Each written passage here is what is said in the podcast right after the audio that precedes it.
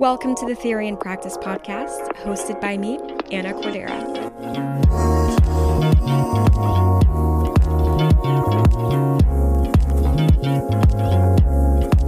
I created Theory and Practice after growing tired of the exclusive and perfectionist nature of wellness conversations.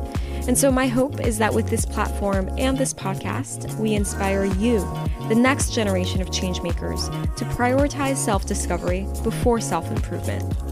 So, every week, we'll bring you the ideas and resources to help you get to know yourself better through conversations with young emerging thought leaders and established trailblazers, and the ever so often solo episode with just me, sharing a book or idea that has helped me in my journey of self discovery. So thanks so much for listening and for joining along.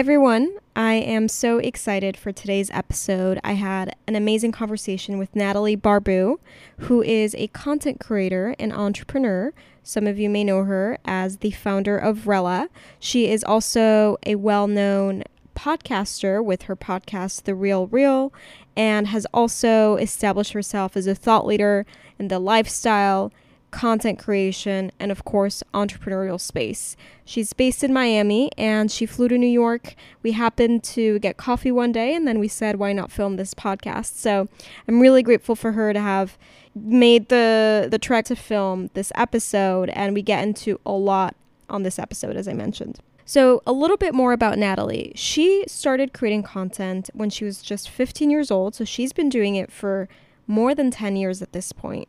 She's been doing it for the past 12 years. She first got her start on YouTube when she joined to be a beauty guru, and she really became one. She was recognized by YouTube, by 17 magazine, and you'll hear her speak about all of these experiences on the pod.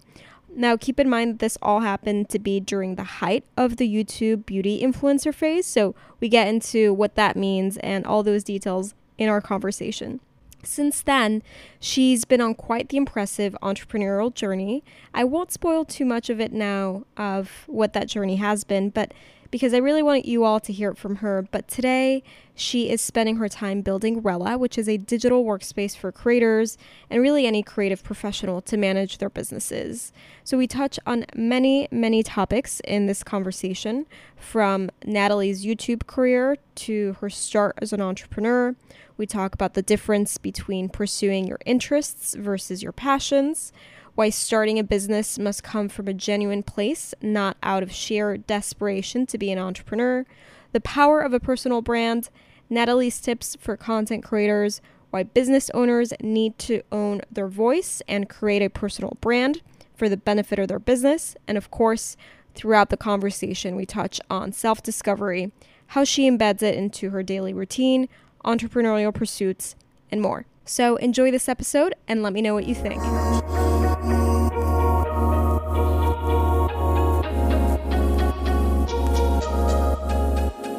Natalie, thank you so much for coming to the Theory and Practice podcast. I'm thrilled to have you. Thanks for having me. I'm really excited. And I love being here, like in New York, recording in person. The setup is amazing. So I'm really excited. And I'm really happy that we are getting to do, to do this while you're in New York. Me too. And not over Zoom. Yeah, I, I hate Zoom interviews. I there's just something about in person that I think for the listener and if they're watching on on video as well, it's just so much better. Like we're we've been staring at a screen for all day pretty much and for years now since COVID especially yes. that I kind of just want to see someone even if it is on a screen like interact in person and not be like a kind of blurry Zoom screen. Yeah, yeah. No, there's definitely something to be said about the connection that you form with someone in person versus on screen. A hundred percent. Um, but anyway, thank you for coming here. And as you know, the Theory and Practice podcast is one that it, the, our main audience is, you know, the Gen Zers of the world who are on their path of self discovery, who are reflecting on their interests, their curiosities, their hobbies to create the life that they want. And as someone who is also Gen Z, I would say. Yeah, I never know if I'm Gen Z or millennial because I was born in 96. I was born 96. I think that's like the cusp of like you're still Gen Z but like kind of like maybe millennial. Yeah, I'm like I'm like I can kind of go either way. I yes. I can sometimes I, I I can relate more to Gen Z in certain aspects, and then I relate to millennials in other aspects. We're like right in the middle where we kind of have like half of our attributes from millennials, half of them from Gen Z. And you know what? That's actually a really good place to be in because we can choose. Exactly. Like sometimes if I you know want to. I don't know, like dress like super trendy or be, I don't know, like act younger. I'm like, well, I'm a Gen Z, so it's fine. Exactly. and then when I need to like I don't know if I'm doing something that's like a little cringy. I'm like, well, I'm a millennial, so it's fine. I love how you associated cringe with millennial. I know, I know, because I feel like that's like the millennial cringe is like such Yeah. a big thing right now. Yeah. Um, so I, I I'm not like in my 30s yet, where you know I'm I'm super millennial, but I I think that it's a little more cringy than Gen Z.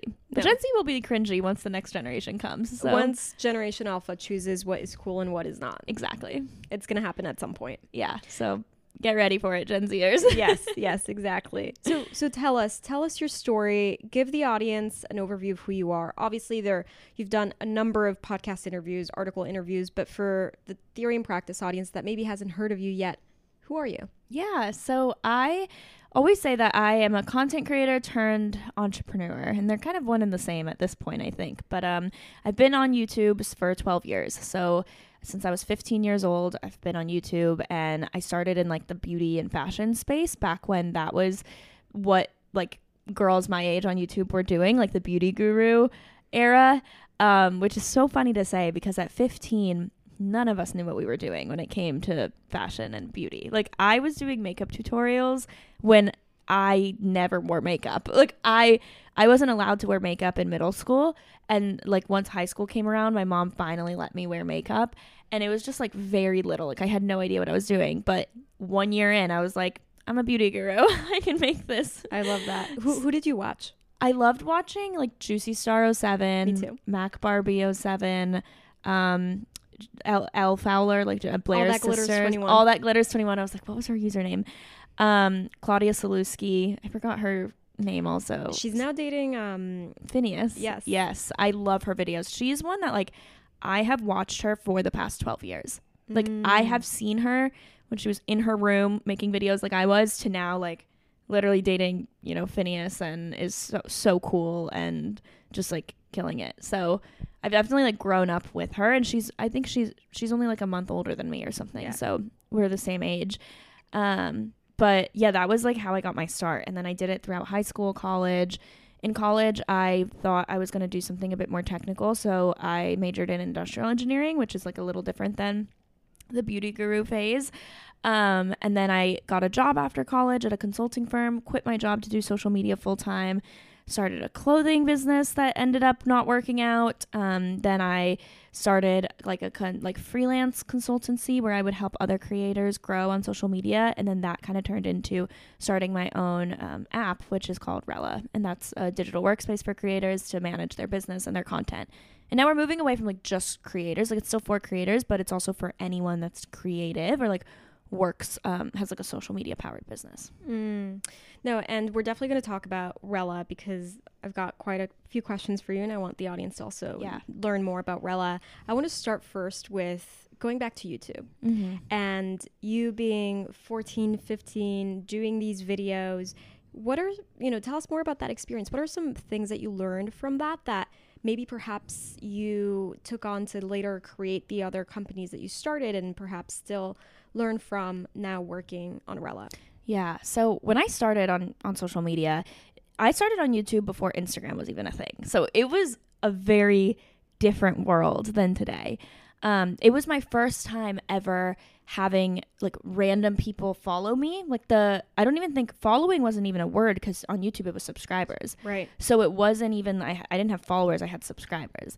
Um, and then once Instagram came around, that's when the following term came Mm-hmm. like to be. So I started very early on and I did not think it could be a business. I, you know, no one was making money at that point. I really did it as like a creative outlet and because I genuinely enjoyed filming and or and and like being a creative um, person. Like I always wanted to do. I always made my siblings like do skits uh, with me, and like I would like film videos on my laptop at home, and I would film family videos with like my dad's uh, camera, you know. And it was, I just always loved that.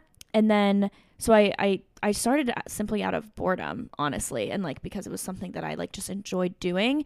And then I realized it could be a business once I went to college. And I realized that like the girls I was watching, like Juicy Star 07, Claudia, all of these other girls, they weren't going to college and they were doing it full time. And I was like, wait a second, how are these girls moving to LA and doing this as a full time job? Like there's there's no like how they they have to be making like decent amount of money if they're deciding not to go to school to do this full time. Totally.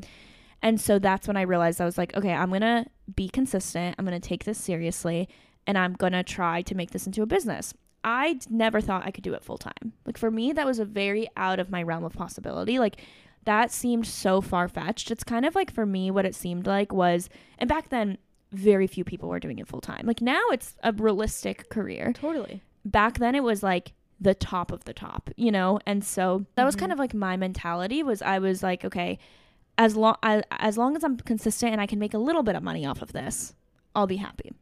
Um, and so that's when I started taking it seriously. And then I just started realizing that social media opens up so many doors. Like I, I noticed that really early in high school. I remember I applied to this thing called 17 Style Council. It was on set. It was 17 magazine, which I was obsessed with. I was obsessed with magazines. At one point, I wanted to be an editor. And all the influencers, well, I guess the you, the YouTube influencers were appearing on 17 yes, magazine. that was like the spot. So I, Yes. w- I loved 17.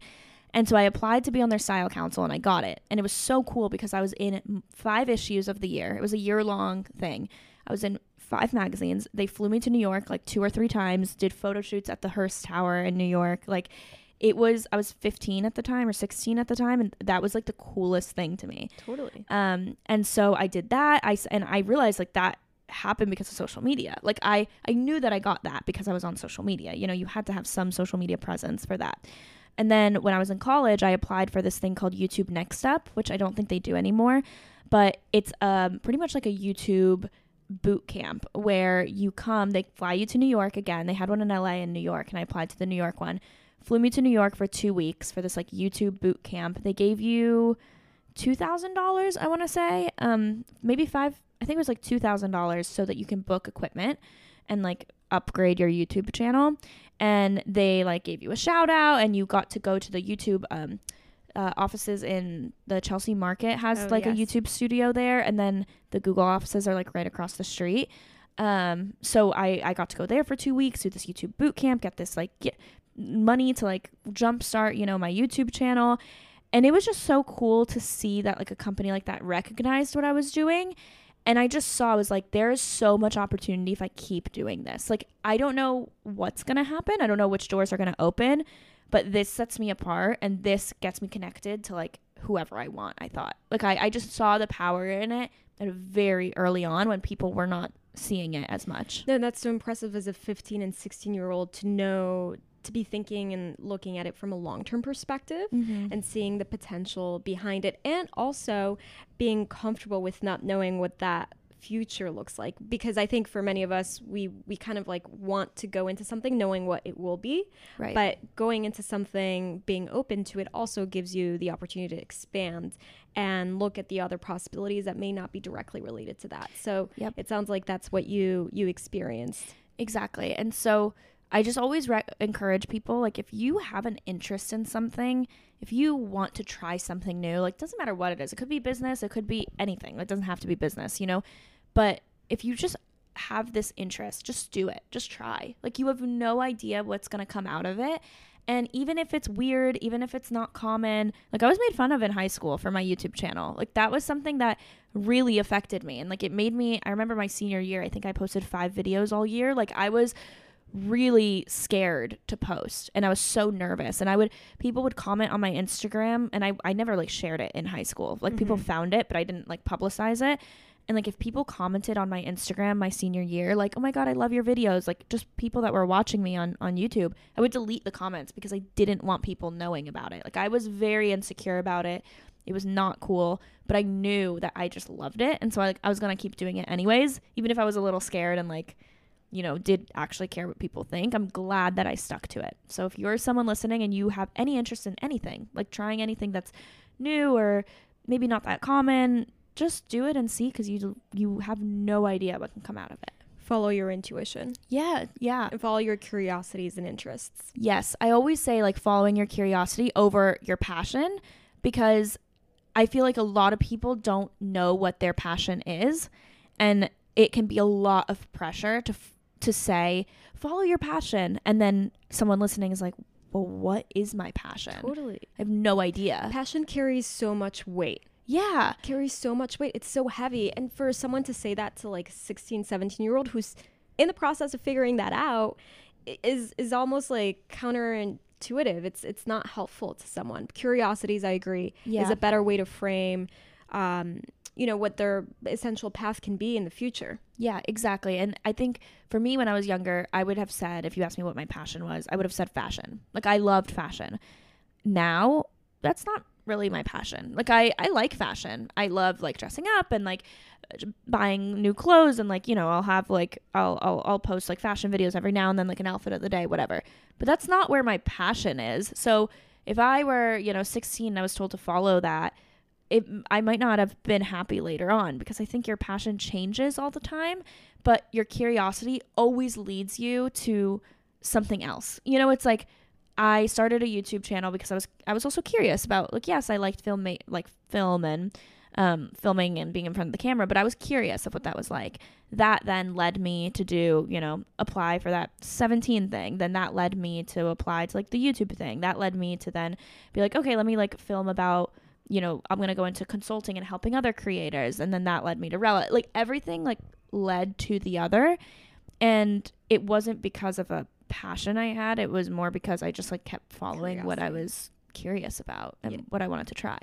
I think it I think this this advice is applicable for the present moment, like follow your Mhm. curiosities, but also one way to connect it to the past, which is how I personally have been trying to create my life is looking back at, you know, my high school self, my college self and seeing what I was following in terms of my curiosities and then from there find ways to bring that back. So for example, I think we would have been friends in high school because I tried doing a YouTube channel Really? for beauty. Yeah, and I I loved I followed the same people that you did. And I tried that and then I gave up. I got a camera and everything, but then I gave up. But then in high school, I joined my high school's television workshop class and ended up creating a ton of videos and content and I learned all about storytelling. Mm-hmm. And then from there, I, you know, went to college and while I went into journalism, that's when I realized I wanted to like broaden the storytelling aspect of my interest to more than journalism to branding and marketing and then that led me to kind of find the the full-time job I currently have and now as I look back at my career I see the through line like the Yep. similarities of every single of these projects that I embarked on which were like creative storytelling content creation and you know that's one of the reasons why I'm doing this now is because it's a curiosity of, mine and I see that it was has always been since I was little and it also is you know it's an it's it's something I love to do Yeah. so it's a matter of following your curiosity in the moment and then looking back also at your past um, projects and what you liked doing in the past to to create what you want out of your life based on your interests. Yeah, I always say that your major in college has so much weight on people, especially like, you know, 18-year-olds going to school, and it really doesn't matter. Like I like fully believe that your major does not matter. Obviously, if you want to go into something like being a doctor, like okay, yeah, it matters, but if you don't know what you want to do, don't worry as much about your major because for me, I see the exact same thing where I look back at my childhood. What did I like to do? I loved to be in front of the camera. Like I have liter like family videos of me where I'm the entire time I'm like, "Can I please have the camera? Can I please have the camera?" I always wanted to have it. I would take it and I would film TV shows mm-hmm. and I would be like, "Welcome to the blah blah blah blah," and I would I would act like I'm like a you know person on this like news show or whatever. I would recruit my siblings to do it with me. Like I was that was always what I loved doing. I had a stage where I wanted to be an author, and I because I think I liked story. I, I really liked storytelling as well. And then I in high school when I was on YouTube, I started a styling business for I was like 16 at the time, and I started it where people would send me twenty dollars. They would PayPal me twenty dollars, and then I would and they would give me a budget, and I would make I would shop for them. Like send me Mm. their address, your sizes, and I would shop for them. I had like five customers, I think, but still, that I I see that that was like my first inkling and like wanting to start, you know, a business and wanting to kind of like do my own thing. And then in college, everything kind of like flipped where I was like, okay, industrial engineering, so different than, you know, storytelling, video, fashion, like the complete opposite. But now I see like doing Rella, I'm now working in tech and I'm like, "Oh, that actually makes sense of why I I just I enjoyed like problem solving and I Mhm. enjoyed and that's why I did industrial engineering is like I really liked to solve problems. I didn't like science. I didn't, you know, so I didn't want to go into like anything sciency. Um, but I, I enjoyed solving problems and eventually I was like, well, I would like to like do something on my own one day. So let's try this.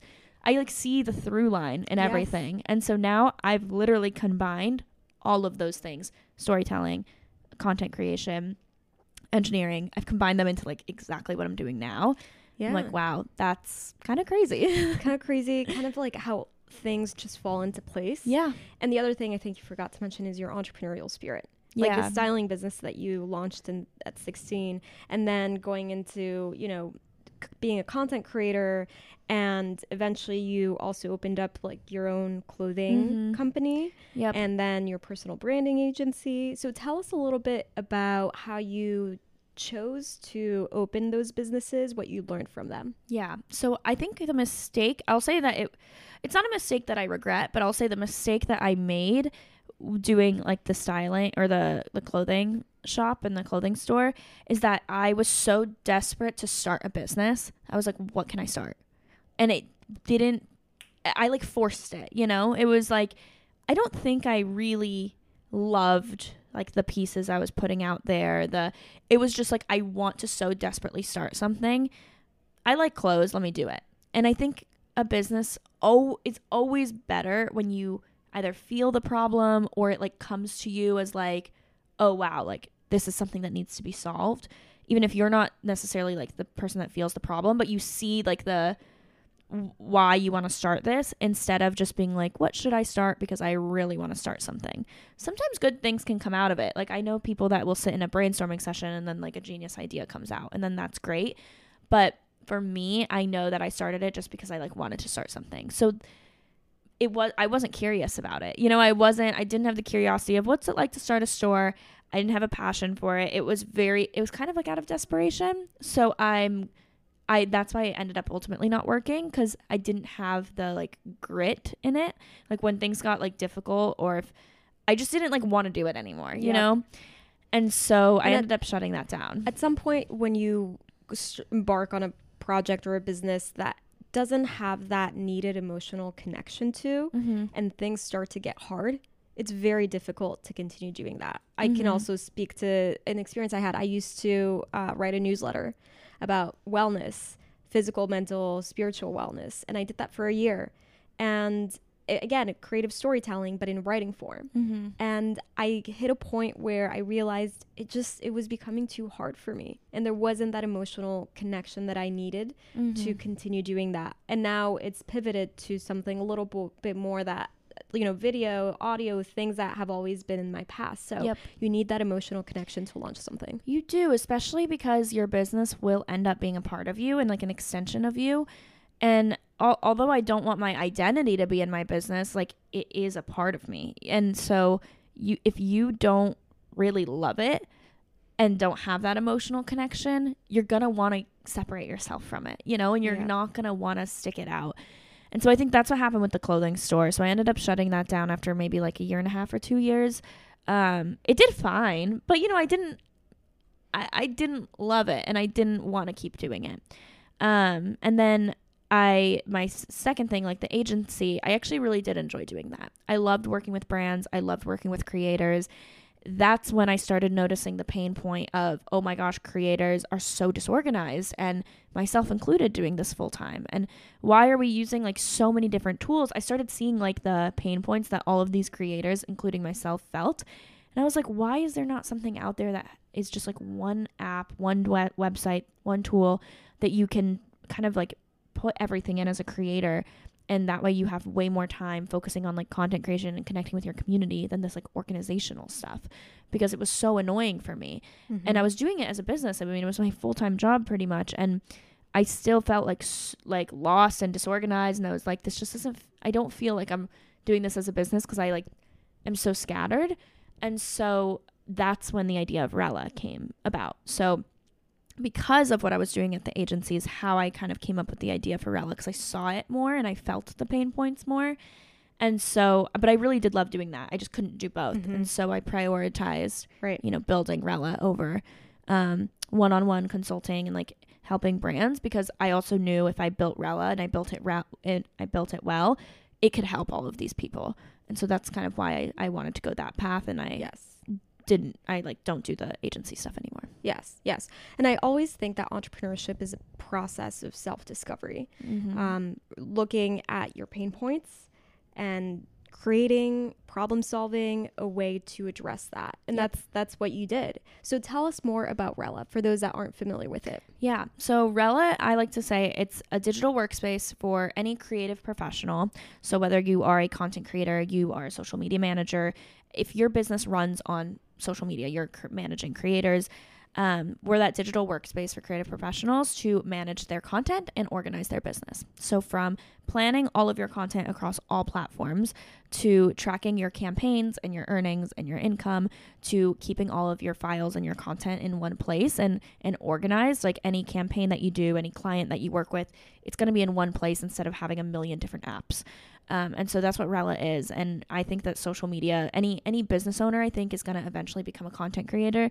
And I think content cre- creators are becoming business owners as well. So I think that the the the market is just like expanding for it where it's not just you know a traditional like influencer. It's that's why I like to say any creative professional. Yes.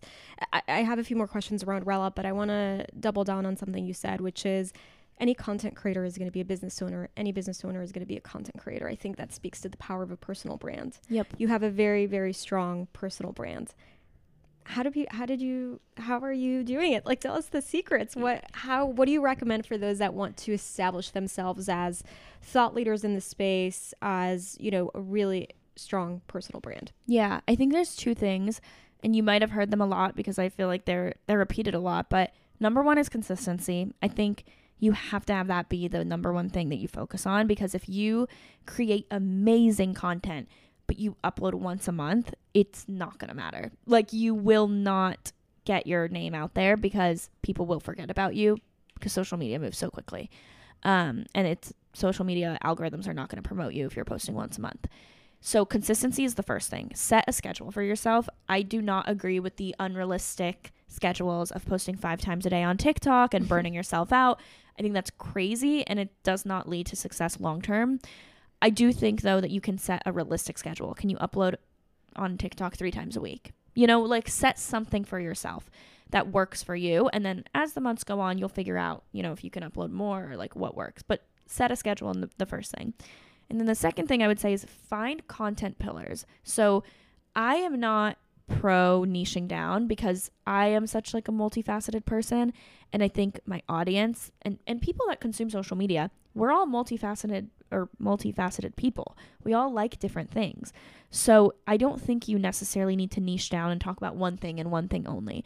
Because eventually I do think people will get tired of that. So you might do really well at first. You might grow a ton at first because you're talking about one thing and anyone that's interested in that thing will push your content. But eventually people are probably going to get bored of that because you've said everything you need to say about that one topic and then they're going to find something else to go to. So you might have this giant spike, but then you're going to plateau or or or decline because what else can you say about one topic forever, you know? yes So that's why I always say like content pillars are so important because you can find like different mini niches within these content pillars. So for example, mine, I would say mine is content creation. So behind the scenes of being a creator, being a con like anything that has to do tips with how to grow as a content creator.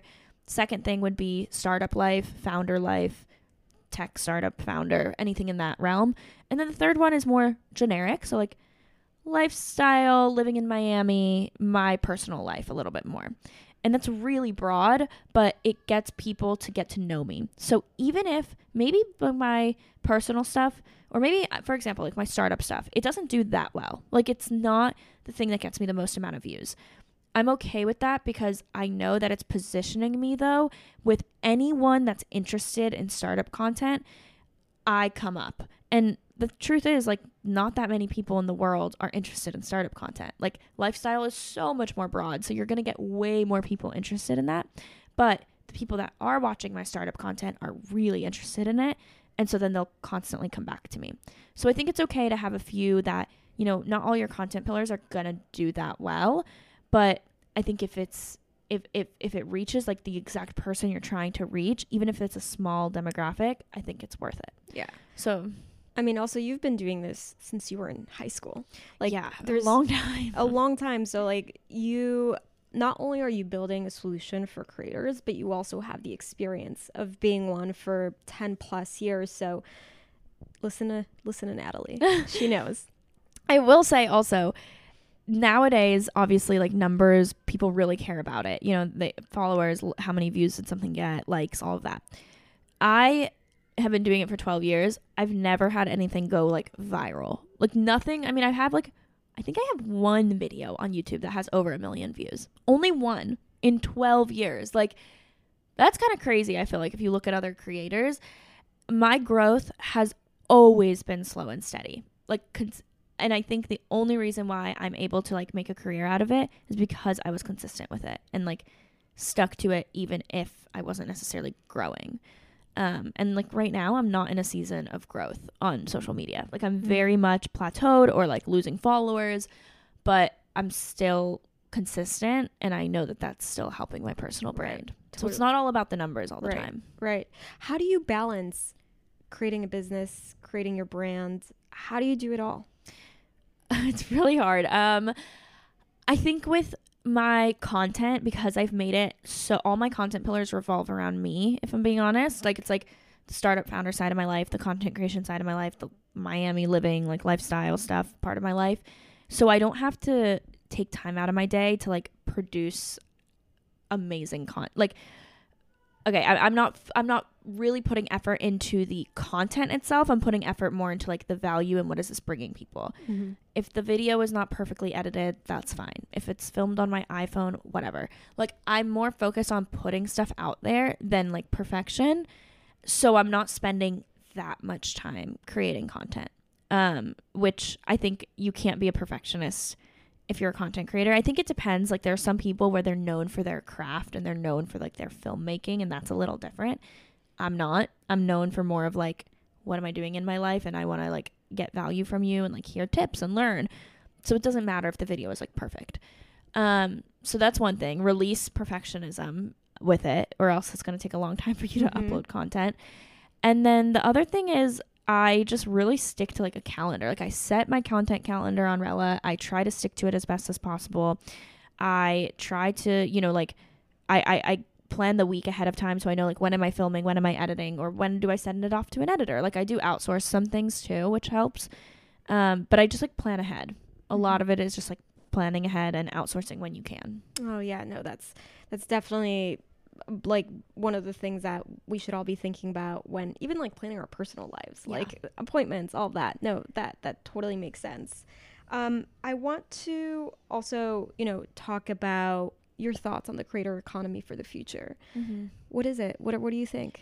Yeah. So I definitely think, like I said, that I think creators are going to become businesses. Businesses are becoming creators. I, I think that nowadays social media is what, like, if you're if you're going to a restaurant, you're looking on their Instagram account or their TikTok. If I am planning, you know, if I'm going to a workout studio, I'm looking on social media. So I think like those businesses are gonna need to become content creators kind of in their own right. Like not even just have a presence, but like you will see like Delta Airlines doing like funny videos on TikTok. You know, it's like it's not commercials anymore. It's f- having a personality. Like every brand has a personality, and I think that's going to become more and more important. And small businesses, especially, people want to know the founder. People want to know the story. People want to know how did you come up with this with a small business.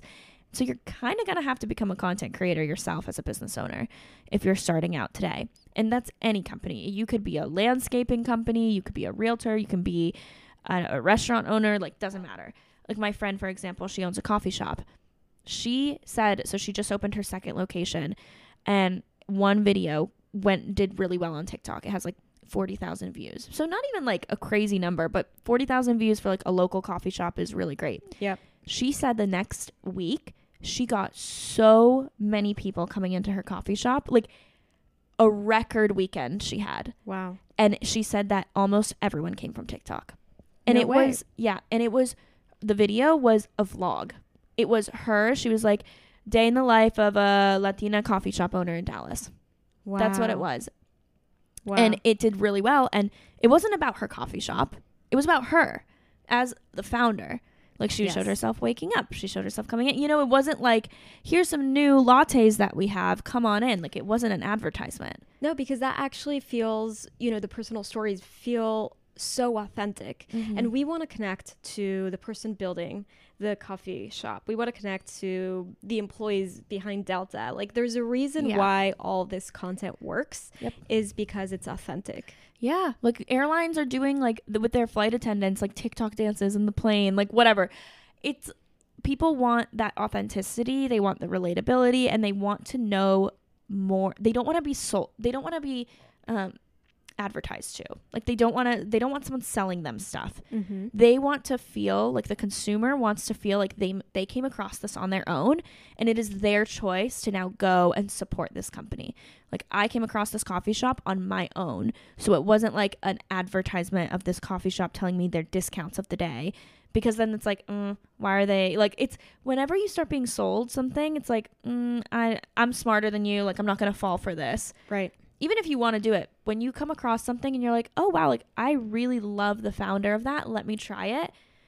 You make that decision. They're Oh. not telling you to do it. Of course, I there are so many products like for example, Ghia, Mhm. which is a non-alcoholic beverage. Um, I started following the founder way before she even founded the company, Melanie. So shout out to her. And I loved her personality. I loved how she showed up on social media. As soon as she launched Ghia, I went and ordered Ghia. Yeah, and it's funny because today when we were talking about it before we started recording, I was like, "Oh, Ghia, like I've heard of it," and and I think I asked if it was like Bella Hadid's brand, which again another like founder or Yeah. like co-founder, whatever whatever she is for for Kin. Um, but then you're like, "Oh no, this person founded it." Like you you didn't tell me, "Oh, I their Instagram is super cute and I saw them at Target," and but you told me that who the founder was, and that's the connection you had to it. Yes. So I think that if you are a business owner, if you're thinking of starting a business and you are, you know, you don't want to be on social media or you don't want to share your story or you think your products are just like good enough alone, it can still work obviously, but I would highly recommend coming up with a personal brand strategy to attract people to your business. Agreed. Agreed 100%. Uh, Jessica Zweig, who you had on your podcast, Yes. is a mentor of mine, has a personal branding firm, and she talks about this over and over and over again. So, yes, definitely um, you have to have one. And check out both Ghia and Jessica Zweig. Yeah. Highly recommend. The last question I have for you, um, in terms of advice for anyone who wants to be a content creator or is a business owner and looking to launch their personal brand, is we talked about consistency, we talked about content pillars, we talked about creating an authentic connection. What about, you know, all the different channels available now? You know, there's YouTube, there's podcasts, there's newsletters, Instagram, TikTok. What is the advice you have for those, you know, overwhelmed by the number of channels of how to connect with our audience? Yeah, I think always set something kind of what I was saying with consistency.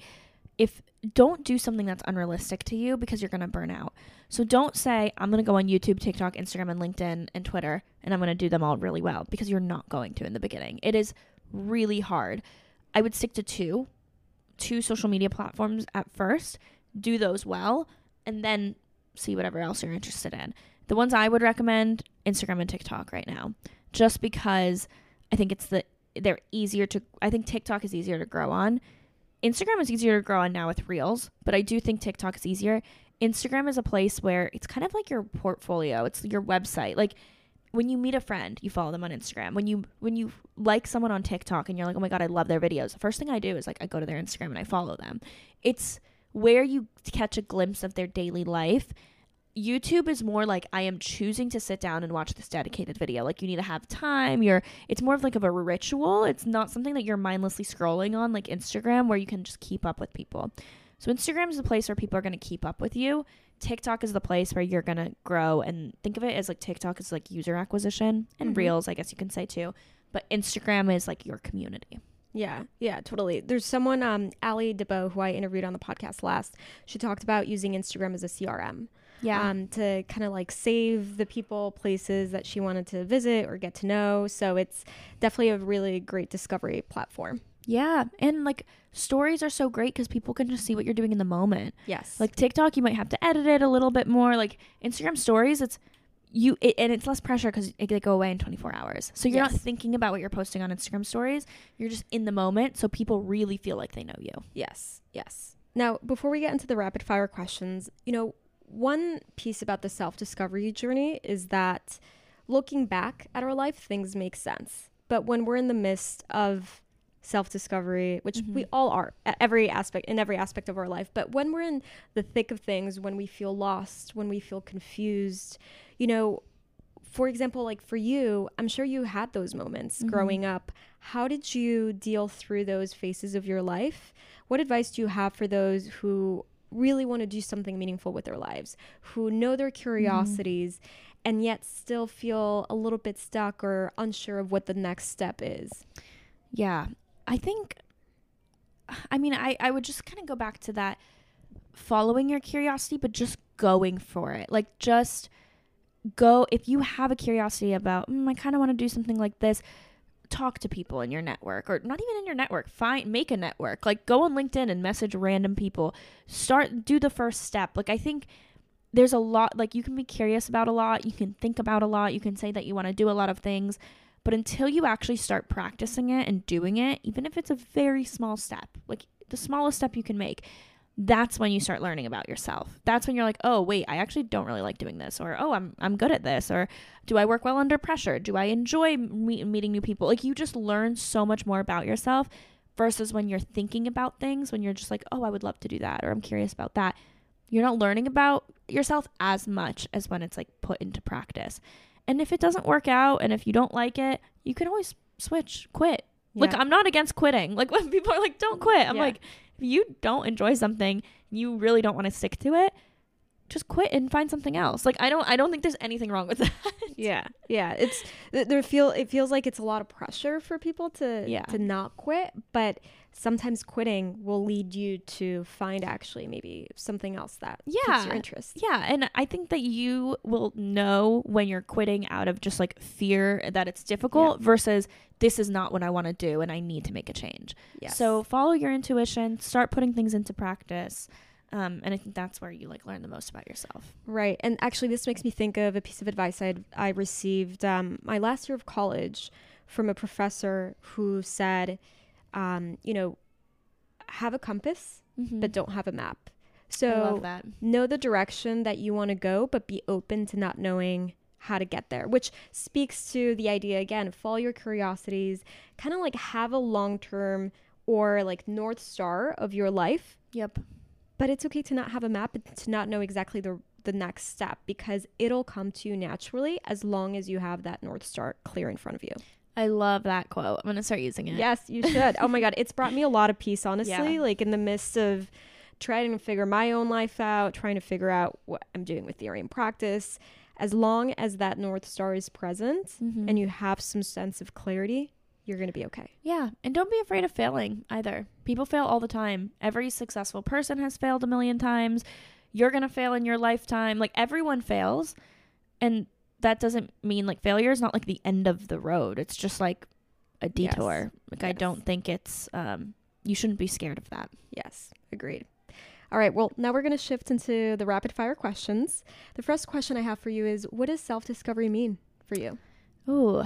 Um I think it self-discovery and confidence go hand in hand to me. I think the more you learn about yourself and the more you discover yourself, you become more confident in who you are. Um because I feel like sorry, this is not rapid fire when you're No, no, no. Please, please give us. when you're younger, you don't really know who you are. You're trying to figure that out and you're always trying to figure it out. But I think the more and more you're like, oh, this is who I am. Like I am a strong person. I am a, uh, I'm, um, I have this entrepreneurial spirit. I'm a go getter. Whatever you decide that you are or, or discover, you become confident in that. Like it gives you a, you realize like it, like a lot of things start making sense. Like a lot of decisions start making sense. A lot of things that you've done in your past start making sense. And then you kind of start having more of a metric of like where you need to go, like the compass quote. Like you start realizing like what's your north star and where you're going to go the more you discover like who you are. Hmm. I love that. What does wellness and being well mean to you? Oh, I would say that wellness to me is um, just being at peace with yourself. So you don't need to follow all the things that are like you need this this this and this you need a 20 step nighttime routine and a you know spa day every week and all of this stuff that probably costs a ton of money like you don't need that as long as you are at peace with yourself at the end of the day i think that And like, peace is free. yes peace is free you don't need to buy things you don't need to go on excursions and retreats and you just need to be at peace with yourself Yes. Yes. And I'm so glad you said that because, you know, the I did an episode, the second one, all about what self discovery means and the way that I believe it manifests into each of our lives, if we really think about it, is introducing it before we introduce self improvement. Mm-hmm. Because oftentimes we jump to following what someone is doing or following what a book tells us to do before we even go through the discovery path of ourselves. And if we do that, then we either, you know, we're not going to be living the life that is ours. We're going to be living the life of someone else. yep So self discovery before self improvement leads to personal growth, to personal development. And that's really the magic formula, in my opinion. I totally agree because there's so many things like I can I've read so many books and podcasts about like CEOs and entrepreneurs and there's so many things that very and you'll see some entrepreneurs do like they'll wake up every morning at 5 a.m. They read the news right away. They do they go on a run, whatever. Others will sleep until 10 and they'll they work well at night and they're, you know, more of like a social butterfly, whatever. And both of them work because it's so dependent on the person. Yes. So you have to figure out what works for you. Yes. What's one habit, ritual, or belief that has changed your life? Uh, I would say a morning routine and having time alone before the world starts or f- before like I start working, before I start like immersing myself into the world, I would say.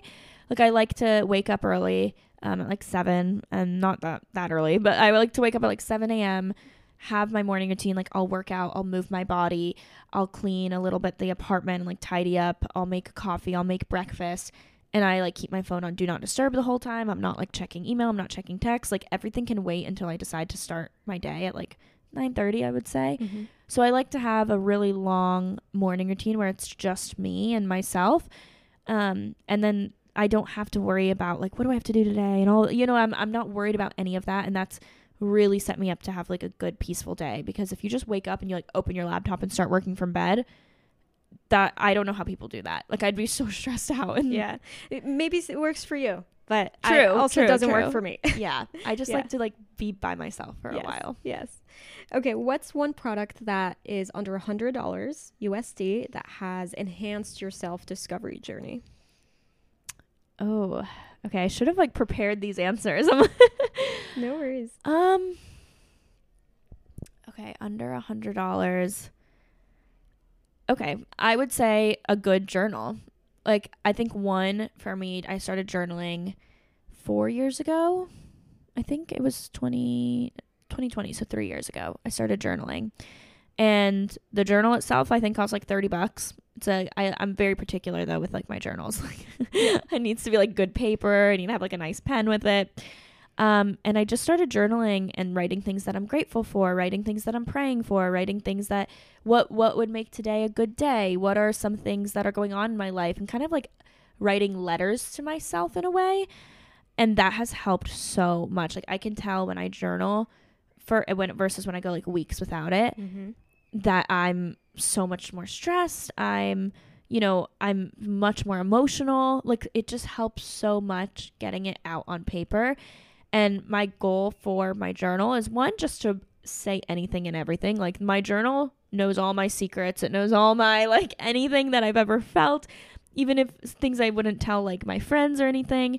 And eventually, I, I want to keep all my journals and I would love to give them to like my kids when I have kids and like when they're older or when they're going through like the same stages. Cause I feel like so many times, like if we're talking to our parents, we're like, okay, but you don't get it. Like you don't understand what I'm going through.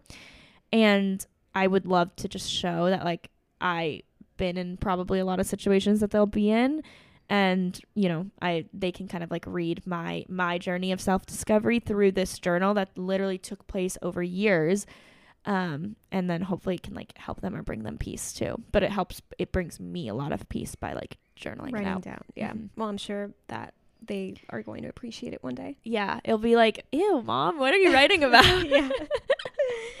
um, what's one free app on your phone that you use, you know, to enhance your self discovery journey?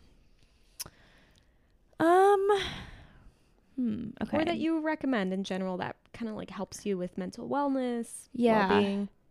I'm trying to think. Okay, an app on my phone. I mean, the notes app for just like drafting anything in my brain. I would previous say. guest said that too. I honestly, my notes app is like a hodgepodge of things. It's so it's like an random. extension of your journal, but like yes, digital. yeah, it's just like in the moment thoughts. Yes. So honestly, my notes app is one. I'm trying to think if there's like an app though that has helped with like self discoveries.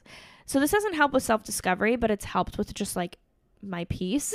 Mm-hmm. and it's an alarm clock app. It's called Sleep Cycle.